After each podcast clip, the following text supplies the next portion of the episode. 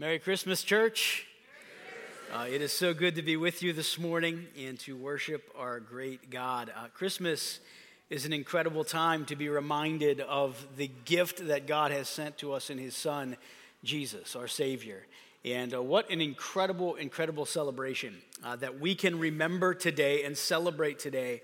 Uh, what John describes in John chapter 1 of his gospel as the Word of God made flesh, dwelling among us. And uh, Christmas is just a time of year where we can, again, remember and focus and celebrate. I want to spend some time in prayer together this morning before we look into God's Word.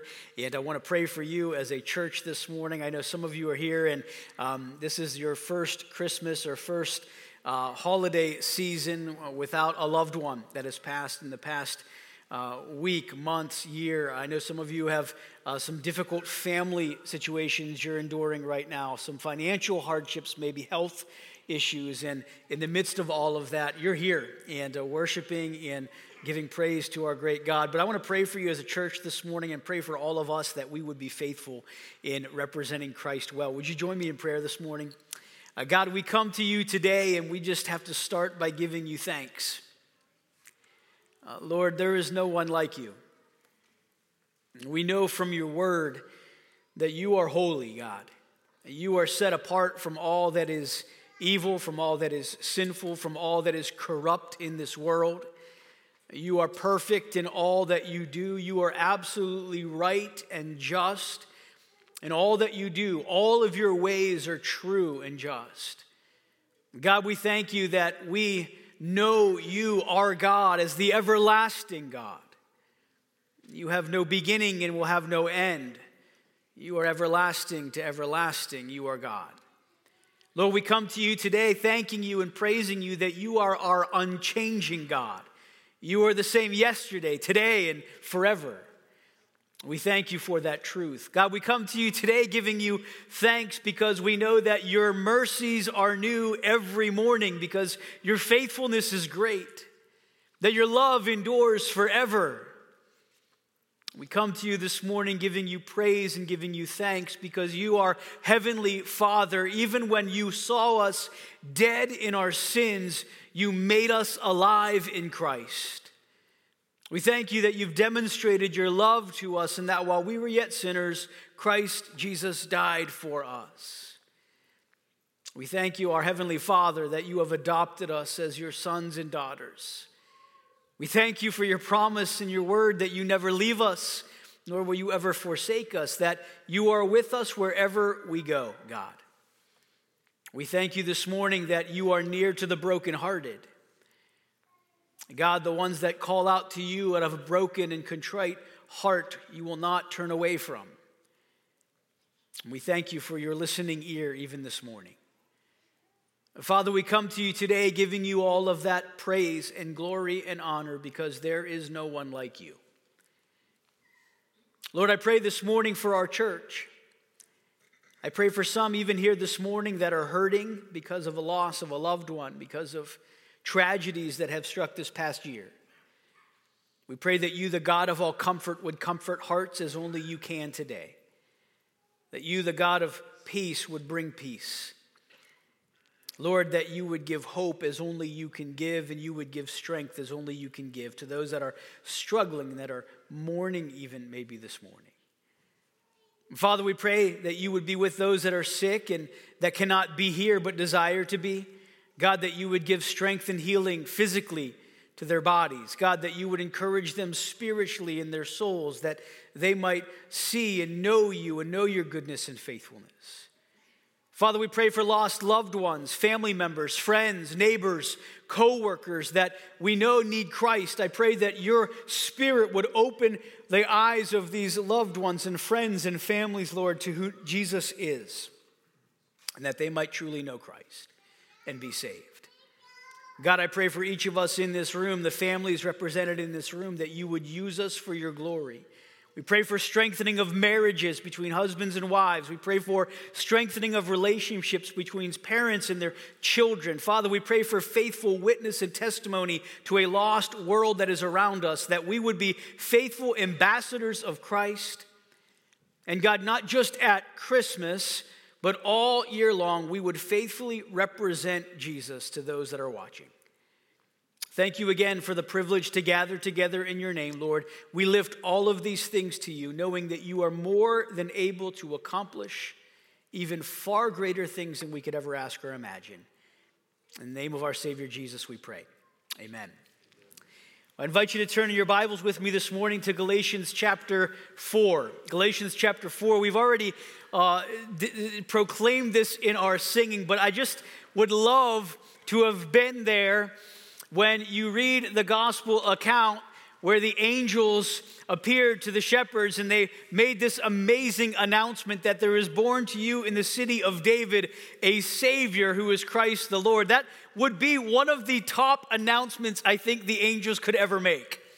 What a, what a joyous announcement. I was thinking about that, and, and I've said this before, but as I think about that great announcement that was made, there is born to you in the city of David a Savior who is Christ the Lord. I think incredible announcement.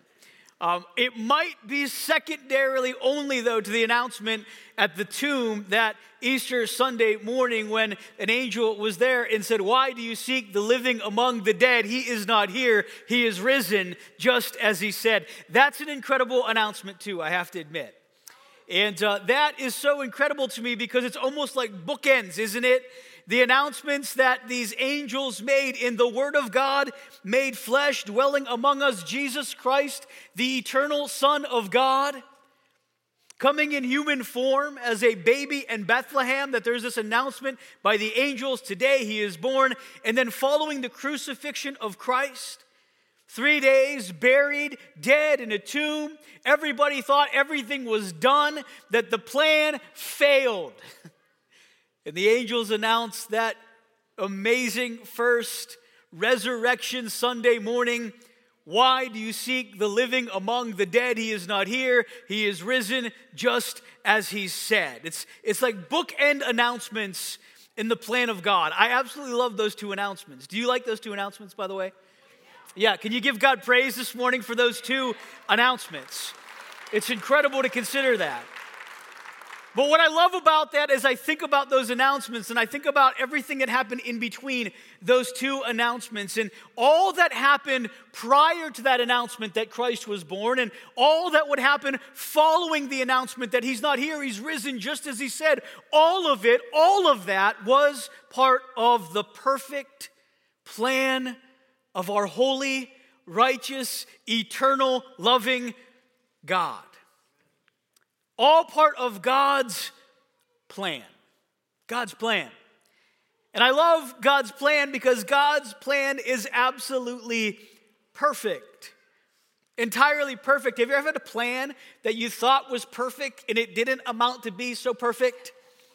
Um, you know all about that, I'm sure. If you have kids, you know what maybe plans you had as a family, whether it was a vacation or something special you wanted to do or a birthday party and everything was arranged and everything you thought was in order and then one thing happens and it's like the plan is over right? Move on from the plan. New plan. Have you ever heard of people say hey let's go to plan b?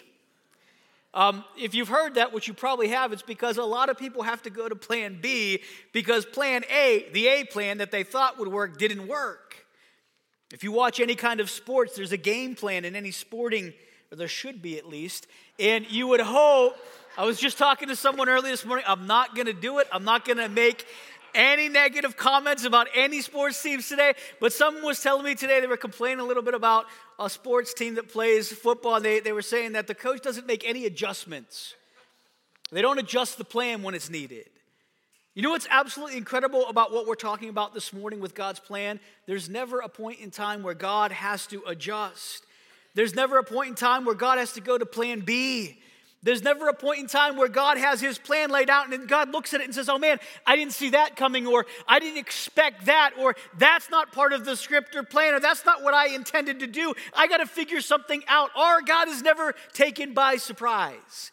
And so as we recount this glorious morning that Christ was born, and, and this, this day that we remember that, and this day that we celebrate that, I want us to understand and look this morning at the plan of God that was unfolded right before the eyes of those that would see Jesus.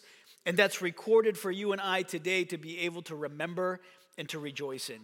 Uh, Galatians chapter 4, I want to read verses 1 through 7 as we look into God's word this morning. We'll focus in there. Galatians 4, 1 to 7. It should be on the screen for you as well this morning if you're going to follow along. If you also have a copy of God's word, please follow along with us. Galatians 4, beginning in verse 1.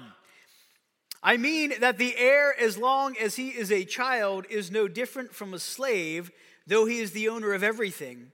But he is under guardians and managers until the date set by his father. In the same way, we also, when we were children, were enslaved to the elementary principles of the world. Verse 4 But when the fullness of time had come, God sent forth his son, born of a woman, born under the law, to redeem those who were under the law, so that we might receive adoption as sons. And because you are sons, God has sent the Spirit of His Son into our hearts, crying, Abba, Father. So you are no longer a slave, but a son, and if a son, then an heir through God. I want to focus in this morning on God's plan in verses 4 through 7 that we see unfolded before our eyes in Scripture, where God would send His Son into the world so that the world through Him might be saved. And so I just want to make a few points this morning, if you'll stay with me. Point number one God had a precise plan. God had a precise plan. It says, when the fullness of time had come. Uh, when you think about that statement, when the fullness of time had come, it's referencing the completion of the period of preparation in God's sovereign timetable of redemption. There was an appointed time that God had appointed when his son would be born, when Christ would take upon himself flesh, that he would live a perfect, sinless life, that he would live perfectly before his God, before his heavenly Father, and he would live perfectly. Jesus would be completely set apart from all that was evil, from all that was sinful. He would do what only he could do, live a perfect, sinless life, so that he might be offered as the acceptable sacrifice for our sins on the cross. And Paul says, when the fullness of time had come, just as God had planned, referencing that specific moment in time when God would send forth his son, because Jesus would provide a righteousness, a holiness, an acceptable sacrifice in the sight of his heavenly Father that you and I could never on our own provide. Jesus would do what only he could do the perfect, sinless, spotless Lamb of God, God had a precise plan. You know, he talked about these plans. Have you ever talked to someone where they kind of had a major responsibility on their shoulders? And when you asked them what their plan was, you were not convinced that it was a precise plan. Have you ever had someone do that? Like, hey, so what are your plans for whatever you're talking about? Ah, yeah, we'll figure something out right? Um, doesn't breed a lot of confidence.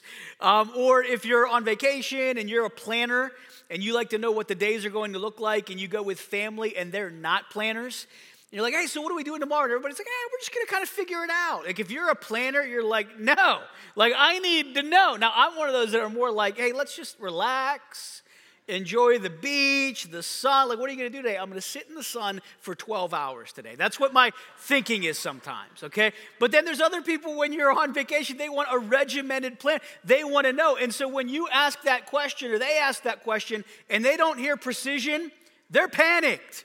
They're panicked, even over simple things like where do you want to go to dinner? Ah, I don't know, wherever you want to go. No, like we need to know, right? You need to know for next week. There's people like that. And if that's you, chill out. It's okay. Now, listen, it's okay to be that way with some things, but can you imagine if the plan of redemption for the souls of men, eternity hanging in the balance, and, and God, who is the author of salvation, says, You know, I just haven't figured that out yet. You can imagine what turmoil there would be in our hearts even this morning if we are sitting here and if you're sitting here today and you say, I don't know about eternity, I have no sense of security and certainty, that's a terrible spot to be in.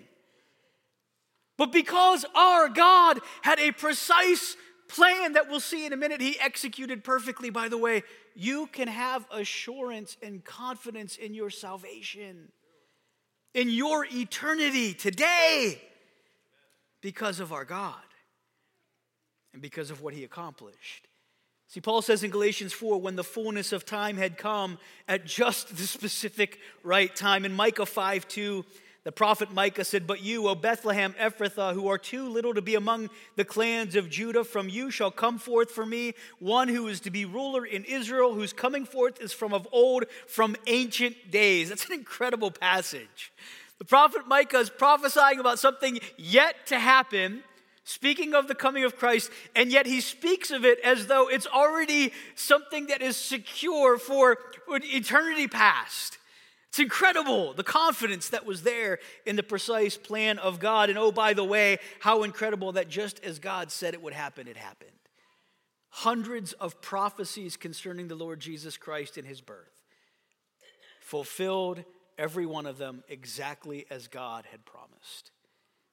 Our God had a precise plan. If you're a planner, take encouragement in that. If you're not a planner, still take encouragement in that because you needed a plan for this and you had none and I had none, but God did. He had a precise plan. He says that in the fullness of time, God sent forth his son, born of a woman. Jesus is fully God, and yet we recognize fully man. This emphasizes the humanity of Jesus Christ. We can't fully wrap our heads around this. How Theologically, can we understand that Jesus Christ was fully God yet fully man? And yet, Paul emphasizes the humanity of Christ here when he says the fullness of time had come. God sent forth his son, deity, born of a woman, emphasizing his humanity. Born under the law, it says in verse 4. Jesus was just as you and I under obligation to obey, he was to resist sin flee temptation. Christ was responsible for his actions. That's why the Word of God reminds us of the comfort we can have knowing that we have a great high priest who can sympathize with us, that Jesus would be tempted even as we were tempted, and yet he would not sin. Born under the law, responsible for his actions. Christ needed to be the perfect, sinless, spotless sacrifice. The standard was perfection, the standard was holiness. There was no inconsistencies on God's part as it related to the standard that he set for his son. He needed to be holy, completely holy, and he would be. What does this tell us? It tells us that God had a very precise plan, which was for the glory of God, for the redemption of man. Redemption that could only happen by the means of a perfect and holy sacrifice. This was God's plan. This was God's plan. I remember our youngest, Leah, who is six years old now. And, uh, and I remember when Leah was very young as a baby, there were times that she would be crying and we could not soothe her. We could not get her to go to sleep. And something that would work is if we loaded her up in the van in her car seat and drove around with her and she would fall asleep in the car. How many of you, as parents, have ever had to do that with your kids or grandparents have had to do that? Or if you're a babysitter, um, you probably haven't, but that plan works for a lot of babies. Um, if you're a safe driver, I'm not endorsing that, but um, Leah, when she was a baby, would be crying and we'd put her in the van and we'd drive around with her. And so we would be in the house and she would be crying. We couldn't get her to quit crying, and there would be loudness and it would be chaotic and there would be turmoil. And all we wanted was like peace and quiet. And so we'd load her in the van, turn on the van, and drive around in that Manly minivan over and over again to get her to fall asleep. And sure enough, it wouldn't. And the expectation and the hope was that if that plan worked, it would mean peace and quiet for all involved in our house. And so, no matter how cold it was outside, or if there was snow on the ground, or whatever, if that would work and it meant peace and quiet for all, we would do it. Do you realize what was at stake in the coming of God's Son, Jesus? If the plan of God was executed perfectly, which it was, which would never be in question, if the plan of God would unfold exactly as God had planned, it would mean peace and joy and salvation for all who would believe in the name of the Lord Jesus Christ. God had, and He still has, a precise plan, and He is executing it perfectly. Number two, want us to understand this morning that when we were in bondage, God intervened. When we were in bondage to sin, God intervened. It says in verse 4 when the fullness of time had come, God sent forth his son, born of a woman, born under the law, to redeem those who were under the law, so that we might receive adoption as sons. God sent his son so that we might be redeemed. He sent forth his son because we owed a debt we could not pay. We were guilty before God. The Word of God says every person has sinned and fall short of the glory of God. Every one of us are on equal territory there in the sight of God. Without Christ, apart from Christ, we are lost, we are condemned, we are deserving of death, we are deserving of the punishment and wrath of God for all of eternity. For the Bible says all have sinned and fall short of the glory of God. Everyone, every one of us. God, knowing this and seeing this, sent forth his Son into the world so that the world through him might be saved. Look at what he says in Matthew chapter 1, verses 20 to 23, when this announcement would come to Joseph that Mary was pregnant with Jesus, and that which is in her is of the Holy Spirit. Came to Joseph and said, Joseph, son of David, do not fear to take Mary as your wife, for that which is conceived in her is from the Holy Spirit. She will bear a son, and you shall call his name Jesus, for he will save his people from their sins. All this took place to fulfill what the Lord had spoken by the prophet. Behold, the virgin shall conceive and bear a son, and they shall call his name Emmanuel, which means God with us. God with us. When we were in bondage, God intervened. He sent forth his son. In Romans chapter 8, verses 3 and 4, the Apostle Paul wrote, What the law was powerless to do because it was weakened by the flesh, God did by sending his own Son in the likeness of sinful flesh to be a sin offering. So he condemned sin in the flesh in order that the righteous requirement of the law might be fully met in us who do not live according to the flesh, but according to the Spirit. What Paul says in Romans chapter 8 is that the law, which was the standard that God had set for his people to be set apart from evil, to be set apart from sin, to be holy as God is holy, that the law was impossible to keep by human beings because everyone would sin and everyone would fail. We're actually told that the law was a schoolmaster or a teacher to show us that we all needed forgiveness of sins because no one could keep it perfectly. And yet, here comes Jesus, the Son of God, who, while we were indebted to God and in bondage to sin because we all sin, kept the law perfectly. He lived a perfect, sinless life so that he might offer himself as a sacrifice for our sins. We were incapable of doing anything to save ourselves, to forgive ourselves. If you're here today and you are trying to do everything within your power to earn your favor in the sight of God, to earn salvation, to earn forgiveness, I have to tell you this morning that according to God's word, there is nothing you and I can do to save ourselves, to offer ourselves forgiveness, to earn forgiveness in the sight of God. We are incapable of doing it. No matter how much we want to, if we wanted to, no matter how much we strive to, if we truly were striving to, we can't do it. We're incapable of it. God had to do this. I remember years ago when we first had our dog, Toto. Uh, and Toto is a little Yorkie poo. I'm not proud of that at all, okay? And as much as I don't show her great affection, she always wants to show me affection, okay? Toto, little, little, tiny little dog. I'm not sure how much time she has left. I really don't know. Because she's old. I'm not going to do anything because she's old.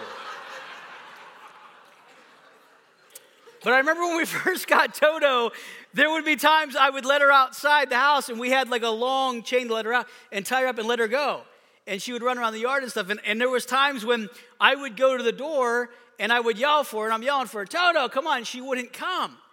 And I remember one particular time that I yelled for her and she was not coming in the house. And so I'm standing at the door and I'm like, Toto, like I'm yelling. And we were kind of out like away from people where we live, so it wasn't like the neighbors would be like, "This guy's crazy." Like I, I, we were kind of out there, and so I yelled a little bit more, yelled a bit more, and I shut the door, and I'm like, "That dumb dog won't come in." So finally, I go out on the porch and I look, and she couldn't because she was tangled up. And so she, yeah, oh, poor Toto. Toto's okay. Toto's doing fine, okay? Poor Toto. But she's all tangled up. And so I go out there and I felt bad. I actually felt bad a little bit. I'm like, here I am, like an idiot, yelling for her to come when she can't. She's tied up. What she literally needed me to do was go down there and let her loose and untangle her to bring her in. She could not do anything. And that's the picture I want us to understand of ourselves and our sin. We were a complete, tangled mess in our sin. And there was absolutely nothing we could do to free ourselves. God had to do that. And so when we were in that bondage to sin and that tangled mess of sin, that we willfully chose to disobey God in our own selfish pursuits, in the fullness of time, God sent forth his son Jesus into the world so that the world that was tangled, a mess, and in bondage to sin could be set free. Not by anything we could do, but because God has set us free in Christ. This is the plan of God. This is the precise plan of God. When we were in bondage to sin, God sent forth his son. Leads to the third point Christ's coming was for a specific purpose. Verse 5 specific purpose. He's going to tell us listen, I, don't want to disappoint you this morning. If you're disappointed with this, I'm really not sorry, but Jesus didn't come so that we would celebrate on Christmas Day with presents and Christmas trees and lights and candy and everything else. I mean, it's great. I mean, celebrate away, have at it. But there was a specific reason why Christ came. And if you've never seen it before, it tells us right here in Galatians chapter 4 why God sent forth his son in the fullness of time. Look at what he says. But when the fullness of time had come, God sent forth his son, born of a woman, born under the law. Why? Verse 5 To redeem those who were under the law, so that we might receive adoption as sons. Folks, you want the greatest Christmas gift you could ever recognize or receive? Look at what he says in verse 5 again why he sent forth his son to redeem those who were under the law so that we might receive adoptions as sons. Have you ever said the words, nobody cares about me? Nobody loves me. No one's ever done anything good for me. No one gives me anything. No one gives me any gifts. No one even cares that I exist. No one even knows I'm here. Every single one of those statements would be a lie when we read about the plan of God. Do you realize in this passage, when we talk about the perfect plan of God, the precise plan of God, when the fullness of time had come, God sent forth his son, born of a woman, born under the law. Why? To redeem those who were under the law so that we might receive adoption as sons. 1 Timothy chapter 1 verse 15 the apostle Paul said this tr- saying is trustworthy and deserving of full acceptance that Christ Jesus came into the world to save sinners of who I am the foremost. Recognize why Christ came. If you're here today, you are not here by chance. If you're here this morning on Sunday morning and maybe you've been here a thousand times, maybe you've never been here before, you're not here by chance. Listen to what God says. Why did Christ come?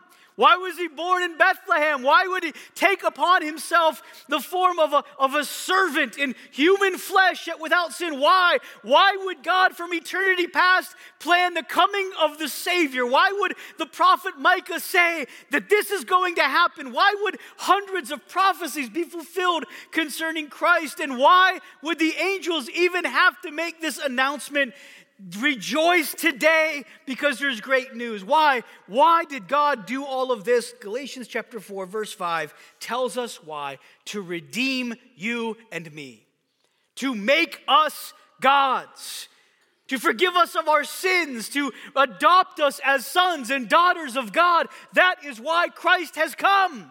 And so, someone says to you today, Why do you celebrate Christmas? Why do you rejoice on Christmas? What's the big deal? You need to hear this today. The big deal is this That the eternal, holy God, who is everlasting to everlasting, who knows every single thing you and I have ever done, ever thought, ever spoke, every action we've ever taken, every word before it was even on our tongue, that that God who knows you more than anyone else does would love you and I enough to send his son into the world so that we would be forgiven and saved through him. That's the plan of God. That's what he accomplished when he sent his son to redeem those that were under the law, to adopt us as his sons and his daughters. It would be one thing for God to set us free in Christ, to make sin no longer our master. It would be one thing for God to set us free in him so that we were just not under the bondage of sin and to make the devil no longer our father. But he went a step further. He not only made us new, God makes us His. Isn't that incredible? That God not only set us free, God not only delivered us from the bondage of sin, He not only did that, but He also adopted us. He didn't just set us free from that bondage and say, okay, go have a nice life. You're set free. I hope you don't mess it up anymore. No, He set us free, and knowing we were incapable of helping and providing for ourselves, He said, I'm not only setting you free, but I'm making you mine. I'm adopting you into my family. And so you and I belong in the family of God through His Son, Jesus Christ. And although it began a long time before Bethlehem, the Word of God was made flesh and dwelt among us in Bethlehem on that day when a Savior was born. And we have much reason to rejoice today, church. And if you're here today and you do not know Jesus Christ as your Savior and you have no idea about your eternity, I need you to know that on purpose God has you here to hear this message. That if you will call upon the name of the Lord Jesus Christ, you can be forgiven of your sins that if you would confess with your mouth the Lord Jesus and believe in your heart that God raised him from the dead, you can be forgiven of your sins. I don't care how long you've been in church, if you've missed this, you've missed everything. God has sent his son into the world not to condemn the world, but that the world through him might be saved. You can be saved today through Jesus Christ. This is the plan of God. When we were in bondage, Christ came for a specific purpose. And number four, finally, God's plan was executed perfectly. I love verse six because verse four tells us in the fullness of time, God sent forth his son. He was held to a high standard, the highest standard. Born under the law, born of a woman, fully God, fully man. Why? To redeem those that were under the law so that we may be adopted as sons and daughters. And then look at verse 6. Look at the certainty of this statement. I love this. And because you are sons. Isn't that a great statement? This is, this is God explaining, Paul the Apostle is explaining the plan of God and why the plan of God and why Christ had to come. And if Christ came and if it was fulfilled, we would be adopted as sons. And now he's speaking to those that have called and trusted in Christ as Savior. And this is what he says and because you are sons, it's a done deal. I love that. You're His. Because you are sons, God has sent the Spirit of His Son into our hearts, crying, Abba, Father. That's a term of endearment to God, as though we would say, Daddy. There's love there, there's care there. You are no longer a slave, but a son, and if a son, then an heir through God. Do you realize that if you have been adopted as a son and daughter of God through Jesus Christ, you are an heir of God. In other words, you have eternity secure in Christ. God executed his plan perfectly. Perfectly. Have you ever had someone describe a plan and they say, Yeah, we, we had a couple hiccups along the way? Have you ever had that happen?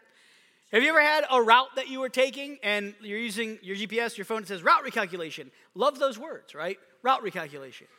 Uh, when you thought you had everything figured out exactly as you wanted, and then a curveball is there. There's all kinds of statements for that, right? curveball was thrown our way. Eh, we had a couple of mishaps. We had a route recalculation. We had a few missteps. There's all kinds of phrases and words for that because everybody's plans mess up and fail sometimes, but not God's. Executed perfectly, planned perfectly, carried out perfectly. And because you are sons, you are no longer a slave, but a son, and if a son, then an heir through God. I love this passage that we've already looked at last night, the Christmas Eve service, and it was alluded to already this morning, Luke chapter 2, verses 8 to 14. It says, In the same region there were shepherds out in the field, keeping watch over their flock by night, and an angel of the Lord appeared to them, and the glory of the Lord shone around them, and they were filled with great fear. And the angel said to them, Fear not, for behold, I bring you good news of great joy that will be for all the people. For unto you is born this day in the city of David a Savior, who is Christ the Lord. And this shall be a sign for you. You will find a baby wrapped in swaddling cloths and lying in a manger. And suddenly there was with the angel a multitude of the heavenly host, praising God and saying, Glory to God in the highest, and on earth peace among those with whom he is pleased. The plan of God unfolding right before their eyes. Jesus would go on to live a perfect, sinless life, heal the sick, teach with authority, perform miracles, proclaim the gospel, the good news that he is the Savior of the world. He would be put to death on the cross, crucified. He would die. And as he was dying, before he bowed his head in John 19 30, it says that Jesus, when he had received the sour wine, said, It is finished. And he bowed his head and gave up his spirit. The plan of God, perfectly executed. And then, with the exclamation point that sealed everything up, he would be raised again on the third day. And today he is alive. Amen. And he is returning again. Yeah. And until he comes, we remember. We remember what he has done. We remember the sacrifice for our sins. We remember his coming into this world. And we celebrate. God had a precise plan. When we were in bondage, God intervened. Christ's coming was for a specific purpose, for our salvation, and God's plan was executed perfectly. As we close this morning, in just a moment, we're going to sing two more songs together. We want to celebrate together this morning and worship our great God. And we're going to sing about how great He is for Him. In love, He predestined us for adoption as sons through Jesus Christ according to the purpose of his will, to the praise of his glorious grace, with which he has blessed us in the beloved.